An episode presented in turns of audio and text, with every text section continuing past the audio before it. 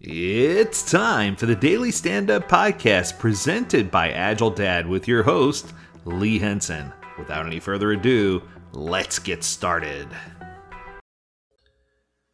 In a recent advanced class, we had a student asking about technical debt specifically, and the question was around how do we eliminate technical debt and how are we addressing technical debt today? And one of the things I can tell you is that I've seen so many companies struggle with this. And when I say technical debt, I want to be careful. I'm not specifically referring to defects in software design or development or misalignment of work. I'm referring to kind of a combination of all the things that cause you to not be able to perform at your highest or optimum level. So, how do we get to the point where we say, okay, uh, we know that we have some things we need to address. And how do we organize that or fit that in with our workload? We're being asked to do so many new things, so many different things, so many innovations, so many updates, so many uh, other practical things that we should be doing every day. Where do we carve out the time for technical debt? Are we going to let it uh, just keep building and drown in that technical debt? Or are we going to find ways to attack the debt as we go? Or what's the best option? And I get this question often. And the number one response I hear is Lee, every sprint, every single sprint, we have two people who set aside 20% of their time to address the debt.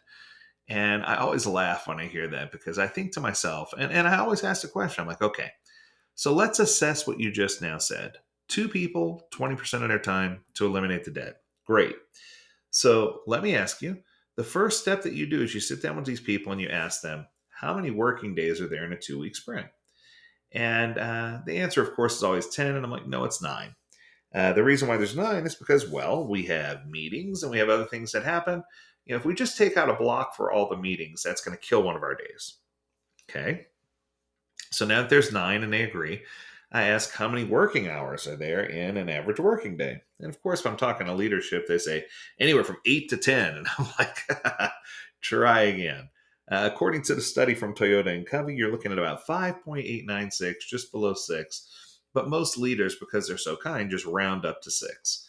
So you have six working hours in a day. You've got nine days. So that means you got 54 hours. I'm like, okay. I'm like, so now I'm sure if you have 54 hours, so uh, break out the famous calcul- calculator here and see what we come up with, right? So, okay, breaking out the calculator. So now we know that we have 54 hours times 60 minutes in each hour. That's a grand total of uh, 3,240 minutes. And uh, if we want to uh, figure out how many minutes we should be spending towards that, we would take 20% of that. So that means that over the course of uh, over the course of the two week sprint, they should be spending 648 minutes on that debt divided by the nine days equals 72 minutes each day that they should be addressing debt. And uh, they need to have some type of chronological stopwatch there at their desk or like a chess timer or something. So that each time they pick up something and they're addressing debt, they start the timer. And then as soon as they uh, feel tired of working on a debt or they're finished with a particular piece, they need to press the button to stop and immediately pick up new work and work on it without having any context switching costs whatsoever in order to fulfill those 72 minutes. And you know, and they laugh, and I'm like, yeah, it's kind of like they work on things for an hour and they have a timer and it goes did did in a second it beeps. They they immediately switch course and go to the other thing. And the person on the other end said, "Man," I said, "That's not the way people work." And my answer is exactly, that's not the way people work. What generally happens when you pull this 20% question on people? What happens when you say, hey, we're going to dedicate 20% of our time towards debt? I can answer it. It's quite easy either the person's going to say, okay, 20%, I'm going to start working on debt, and they're going to get knee deep in a debt and say, well, I'm almost there, I'm nearly there, I'm just going to keep on going. And now work on debt for the majority of their sprint and discover that they don't have time to do the things they committed to. So now you're not meeting your sprint goals or objectives and you're setting a project behind. Or they'll start working on debt and say, this is stupid, this is taking way too long. They'll never address the debt. They'll go and finish all the things they committed to to meet their sprint goal, but the debt never reduces. In fact, it's quite the opposite. The debt increases.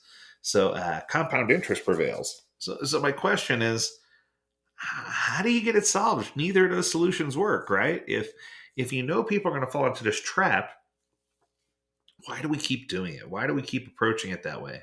I think the main reason why is because people don't want to invest in getting rid of the debt. They just want to put a minimal time commitment towards it so that they can look through the rose colored glasses and say, hey, we put time towards this, so we must be getting something done, or we are addressing it, so that they can check the box and say, we're proudly addressing our debt. Uh, it's kind of like the whole you know sign in the office says accident free since this date. It, it, it doesn't really mean much except for you know clap your hands and applaud good job so how do we really get rid of debt? What is the key? And if you've ever been to one of my workshops before you hear me say this you need to have something that's called a technical debt sprint where you take an entire sprint full two weeks and dedicate it towards addressing debt. Not just for one individual but guess what? For the entire team. So that way the whole team can swarm and work on these debt related items, get the most urgent ones out of the way, pick the top 10 items, get them out of the way. And each of those items, once again, it doesn't need to be a bug or defect. It could be addressing organization and a backlog. It could be enhancing infrastructure architecture. It could be lots of different things. But we need to at least start with we are going to dedicate an entire sprint, two full weeks with our entire team to addressing these debt concerns. And if we can get to that point, that's when you're really going to start making a dent. The second thing that uh, comes to mind when talking about addressing debt is I talk to people about a concept called known but not resolved, meaning that over time you're going to have some things that fall off the radar, or maybe some things you inadvertently fix when you fix something else, or things where the customer's found a suitable workaround. Those items, we should mark them as KBNR, known but not resolved, and archive them in essence, lifting some of this debt off of the shoulders of the team members that are working on things and giving them the ability to start with a fresh, clean slate and say, you know, I feel good about this. I feel good about the inbound work that's coming in. I feel good about my ability to successfully work on projects. I feel good about not having debt looming over me. And if you follow those two principles, you, what you're going to see is a great reduction in debt right away. Now, that always begs the question what happens if someone comes back and says, Hey, what happened to my item? In which case, you can always go back and say, You know, congratulations, you're part of our new debt VIP program. Tell me more about your item and we'll address it right away. And that's your chance to unarchive that known but not resolved item and uh, make a new note on it saying, Hey, we need to get to this and um, advancing it to the front of the queue. Okay, that's going to do it. I hope that you took away a lot from this episode. If you have a topic you want us to discuss, feel free to reach out to us. Learn more at agiledad.com. We'd love to hear from you. As always, we encourage you to stay healthy, stay well, and stay agile, my friends. Until next time, do take care.